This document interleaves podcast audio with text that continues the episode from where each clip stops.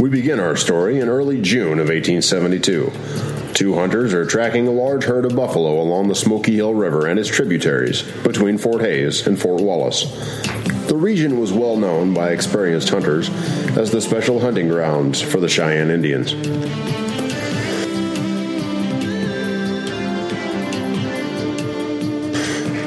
My name is George W. Brown, and I'm here to tell you more of my story. What I am about to tell you is when I quit buffalo hunting to become a merchant for a whiskey selling enterprise. This is when I had a speculative turn of mind, a time when most of the buffalo herds north of the Arkansas River were but very few. In early June of 1872, Dave Prairie Dog Morrow and I were hunting buffalo in the vicinity of Fort Wallace. We hired two men to go with us. The first man, our freighter, was Charlie Stewart, and the other, our skinner, was a young man by the name of Billy Tyler. This happened the year of the big hunt. Now, Prairie Dog Morrow was quite the character. An excellent shot, and when he leveled his piece on a deer or buffalo, it was sure to come down. I can say from the first time I met up with him, he's a man who worked hard at charming others. He's the kind of man who makes business a delight, and individuals who know him enjoy his wits. But on the other hand, he's a lot like me. He rarely lasted long at any one job. As we traveled together following a herd of buffalo south of the Arkansas River, I asked Prairie Dog how he got his name. Well, my friend, he replied with a great deal of laughter, some say it's because I became so fond of a pair of prairie dogs. Well, it's true, he said. He pulled his horse alongside of mine, scratching his back on one hand while holding his reins with the other. One day I caught me two prairie dogs around Hays City and tamed those little fellers, he said with a smile. I used to keep keep 'em in my pockets and go down to the rail station and greet passengers from the east. I would show show 'em my little dogs and tell tell 'em how lovable they were to have as pets. To my surprise, one of the passengers offered me $5 for the pair. So that's how I got into the prairie dog business, as he snickered the last words under his breath. We continued traveling south, during this time of silence, I began to think about Prairie Dog's story, and a question came to my mind. Well, I asked, what do you mean by going into the prairie dog business? It was at the time we came to the Arkansas River. There were so many buffalo, they seemed to knock all the water out of the river when they'd plunge in headlong to swim across. It's like that, he said.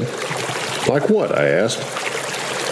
Like those buffalo down there on the river that are having a hard time crossing over to the other side, he said as he pointed in the direction of the buffalo crossing the stream. I would haul barrels of water from Hays City to a nearby prairie dog town, he said with a smile. I'd find a crater and pour water down the hole. This would flush these critters out the other end. I'd just get at the end of the exit hole and grab them when they came out the other side. Like those buffalo, he said. Prairie Dog kicked his horse with both spurs to the hindquarters, riding down on the herd like a wild Indian screaming out.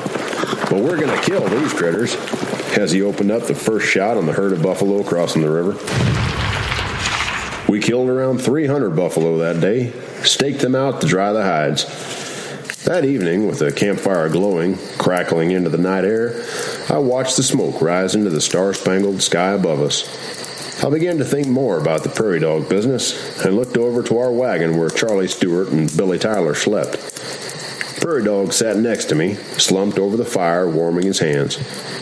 Looking out over the shadows of glowing coals in the direction of Prairie Dog, I asked, I'm curious about how you got out of the prairie dog business.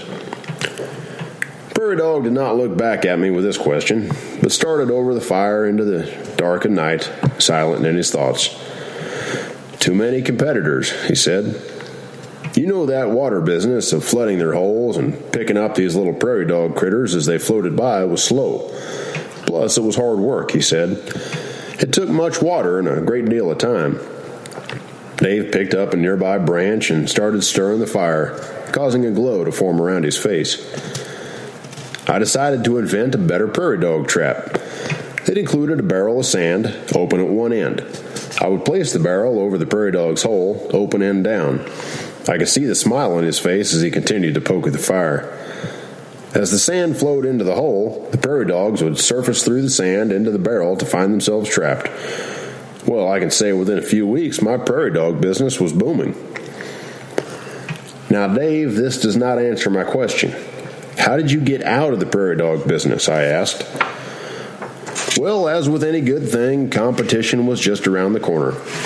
I had hardly established a monopoly in the field when other men entered the business. Soon the prairie dog enterprise at Hays City was glutted. Dave threw his stick into the fire as if he was disappointed with his story.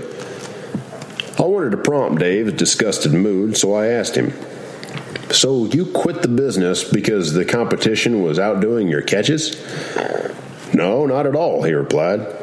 The going price for a pair of prairie dogs dropped from $5 a pair to a dollar, then 50 cents, and I gave up when the market hit a quarter.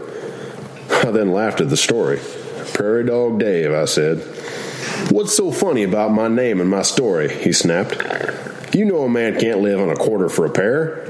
At that price, trapping prairie dogs is hardly worth it. Besides, I'm here with you now, aren't I? Killing buffalo for a living? I laughed once more at Prairie Dog's story. I stared out into the darkness, seeing multiple campfires across the prairie, like lanterns leading the way into heaven's horizon. With Dave's story still on my mind, I crawled into my bed sack, snickered once more, and hearing one last howl of a distant cry of a coyote, I slumbered away into the night.